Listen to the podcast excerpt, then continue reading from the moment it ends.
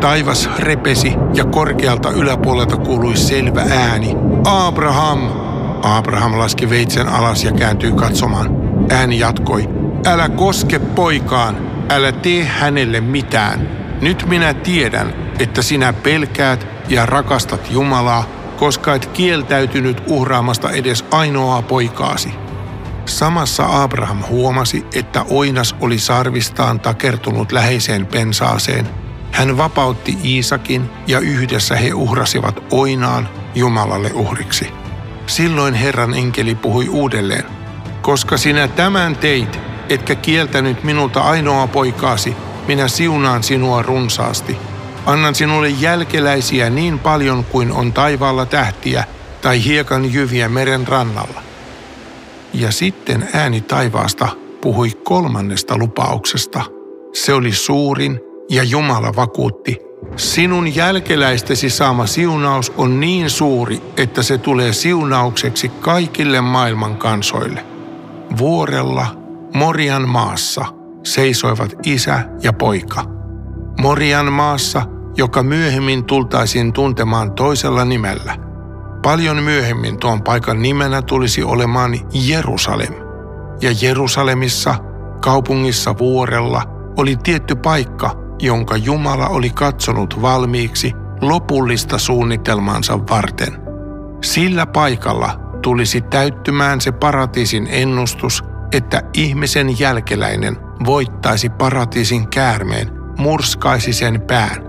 Se paikka tunnettiin myöhemmin pääkallon paikkana – Golgatan kukkulana. Samalla vuorella, ehkä jopa samalla paikalla, Abraham oli uhraamassa ainoaa poikaansa. Mutta Jumala ei ollut tarkoittanut alun perinkään, että Iisak kuolisi. Ei, tarkoitus oli näyttää Abrahamille ja Iisakille, mitä Jumala itse tulisi kerran tekemään. Hän tulisi uhraamaan ainoan poikansa tuolla samalla kukkulalla – ja sen pojan uhraaminen olisi se suuri siunaus, joka vuotaisi kaikille kansoille. Iisak ei kuollut, koska Jumala pysäytti näytelmän. Jumalan ainoa poika tulisi kyllä kuolemaan tuolla kukkulalla, mutta kuolema ei sanoisi lopullista sanaa Jumalan pojan kohdalla. Kuolema ei voisi pitää vankina ihmisen jälkeläistä, käärmeen pään murskaajaa, ainoaa poikaa kuolema joutuisi päästämään irti otteestaan.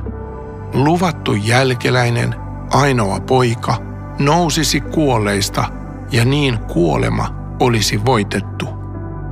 Abraham näki vuoren kolmantena päivänä. Kolme päivää Iisak oli hänelle kuin kuollut, sillä hän tiesi, minkä hirvittävän uhrin Jumala oli käskenyt hänen antaa. Mutta kolmantena päivänä kaikki kirkastui – poika sai elää, Iisak ei kuollutkaan. Kolmantena päivänä murtui kuoleman valta. Kolmannen päivän aamuna kirkastui, että ainoa poika elää.